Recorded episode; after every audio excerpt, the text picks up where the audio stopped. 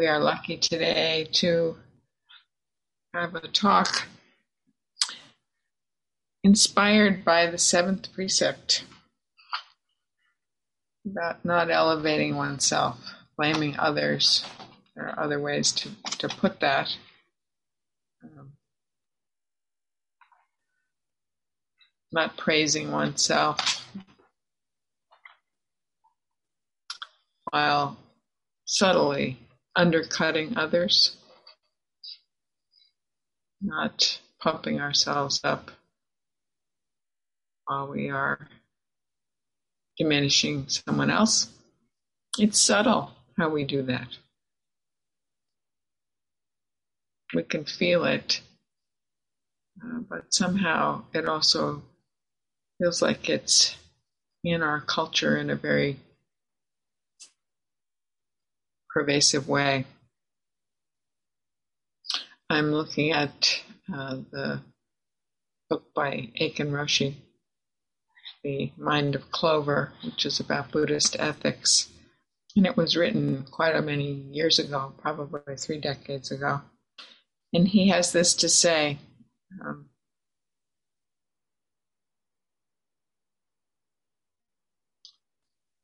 Arrogance condemns the arrogant one. That's what our sixth ancestor, Huineng, says. And so I must summon up self praise and go about abusing other people. Examples of self condemnatory arrogance are all about us. Look at us, the United States. It's clear that we have made great mistakes with other nations and we praise our own product of national defensiveness and fear. We doubt our own worth and feel vulnerable, so we lash out to prevent others from attacking us first. Of course, the United States is not alone in such behavior. We see the same foreign policy in the actions of other nations. I had a friend this week say that she was trying to decide what to say in a Dharma talk, that she was asking herself, whose social media do I believe? Can you mute yourself, please? Um, whose propaganda do I believe? Uh, the United States propaganda, Russia's propaganda.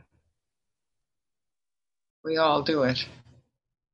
We all have it, our propaganda. And often it's about, it's not my fault, it's your fault, or it's someone else's fault. It's really hard just to be in the mix of it all, in the soup. So much of it about not knowing. So much of it about learning to love ourselves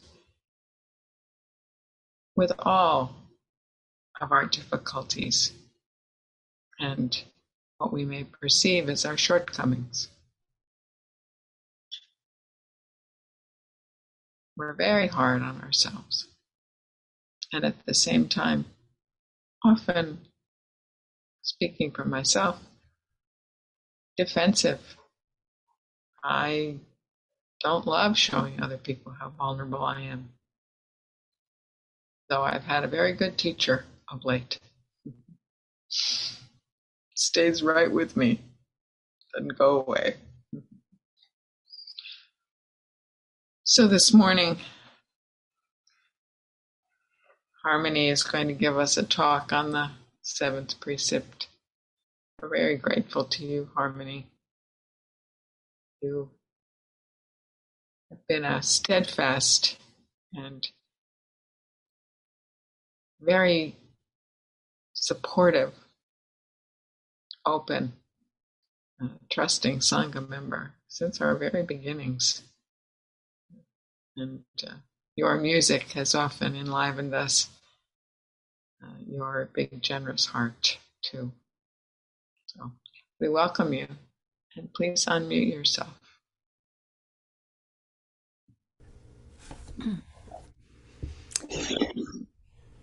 Thank you so much, Jean, and everyone.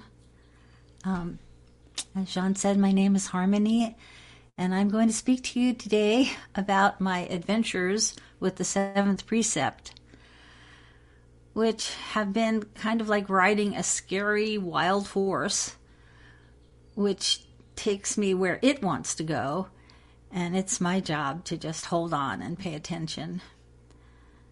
Um, but before that, I am going to give a little context about the precepts and how they have changed my life.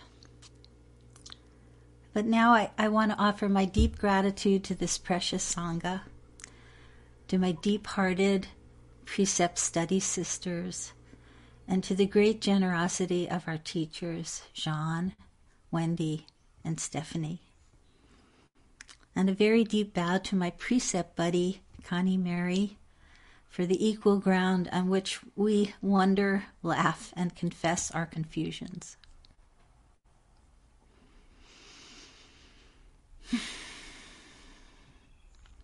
We live in a world of holy beauty. We live in a world of holy beauty, but the predominating culture has become overwhelmingly predatory.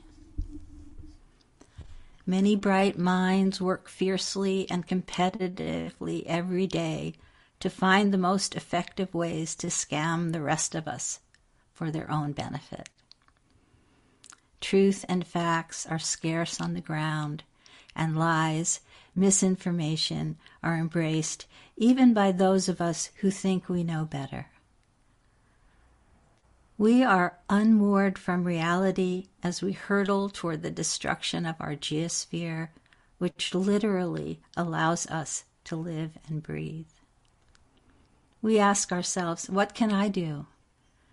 And I ask myself, What's an old lady in a small rural hamlet to do?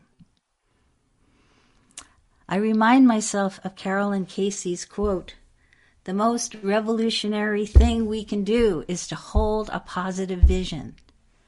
And I think this is true. Every day I work to keep some balance, to not allow myself to be disabled by fear and depression and an illusion of helplessness, so that I can be alert to what life is calling me to do right here, right now.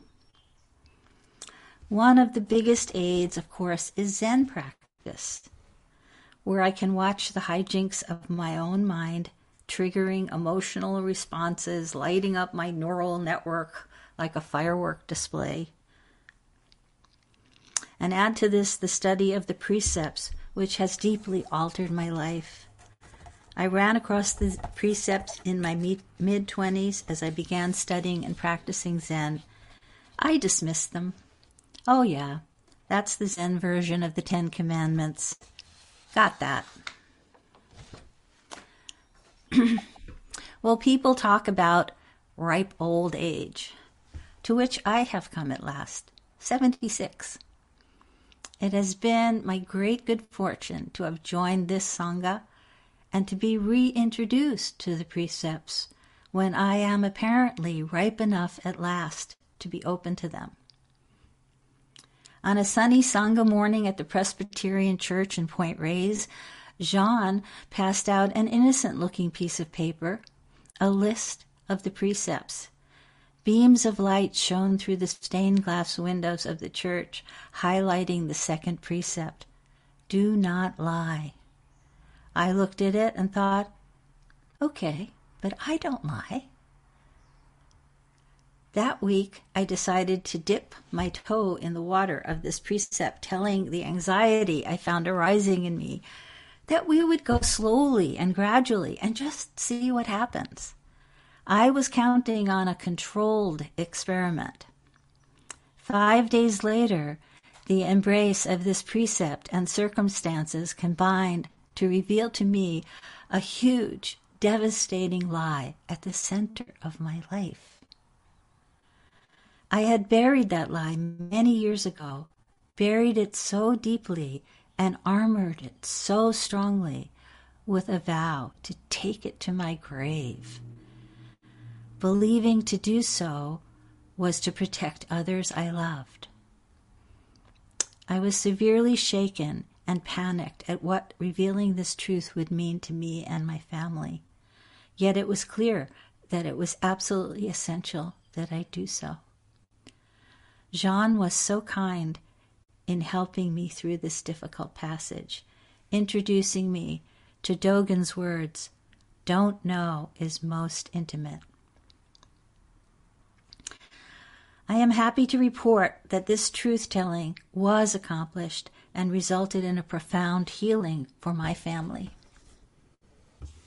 Now, I am asked to report on my experience with the seventh precept, traditionally worded, Do not praise yourself at the expense of others.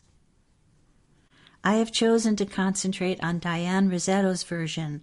I take up the way of standing on equal ground with others. I grew up in a house where concerns about social justice and community service were a given. Like our Sangha family, I have spent my life working for these values. As soon as I open to the precept, it feels like a big bright light gets turned on so that I can view everything through this lens. Even when I feel like I would like to rest, film clips arrive of my life, present and past. This, this, this. It's painful. It's painful to see that despite the meta values that were bred in me by my home life, how many times I have fallen short of standing on equal ground with others due to ignorance, fear, or a shut down heart. An image came to me kind of like a New Yorker cartoon of a crowd scene where everyone was on seesaws. There were seesaws the size of skateboards, regular playground seesaws, and huge 12 foot long seesaws. I realized that this apparently solid me- metaphorical ground we think we are living on is not actually real, that we cannot count on it to be present to stand on. Instead, within the course of a day's interaction with others, and even more critically, interactions with myself, I am very frequently riding the ups and downs of my feelings of being right and wrong, my feelings of being good or bad, my feelings of being worthy or not, and my feelings of what someone else should be and isn't. I have spent the last five weeks noticing the tilt inwardly. I am going along feeling just fine when suddenly an email arrives, or someone, usually quite unknowingly, offers a remark that triggers an emotional reaction of either being worse or better than.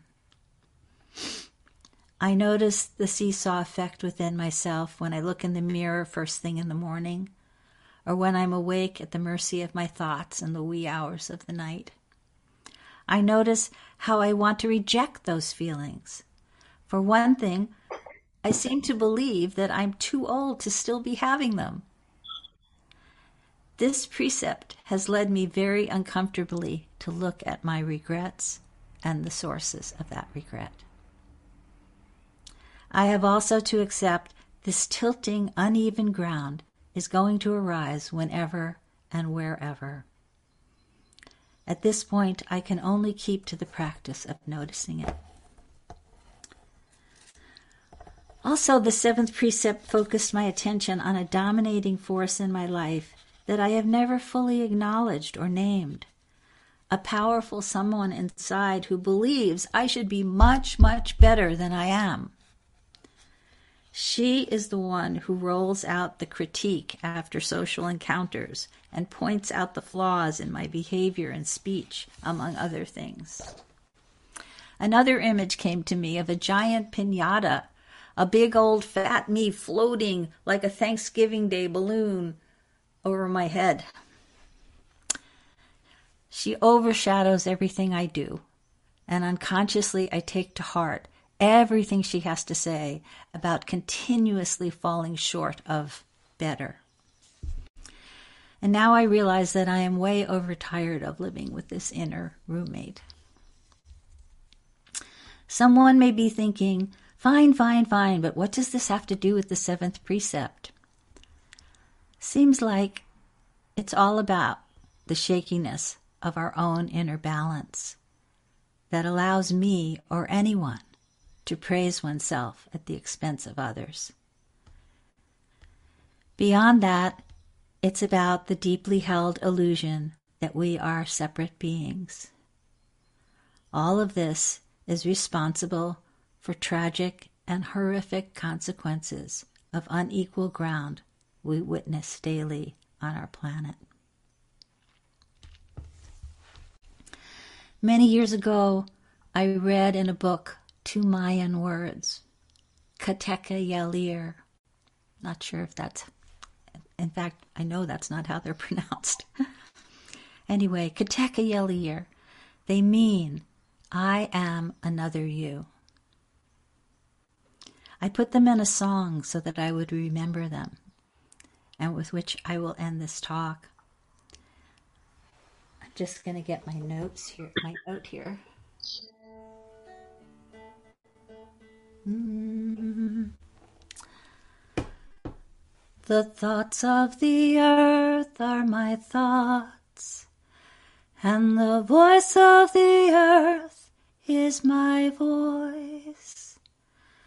There are no backwaters here, and only one river to cross.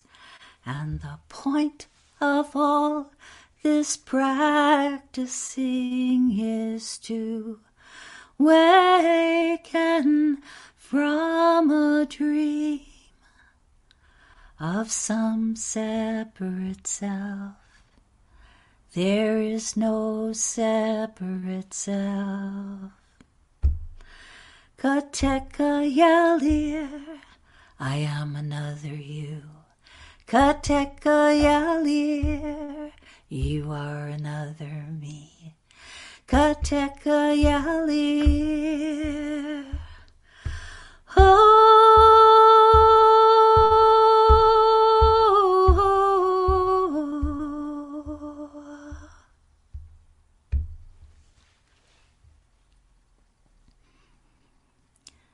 Mother Teresa says, We suffer so much because we have forgotten that we belong to each other.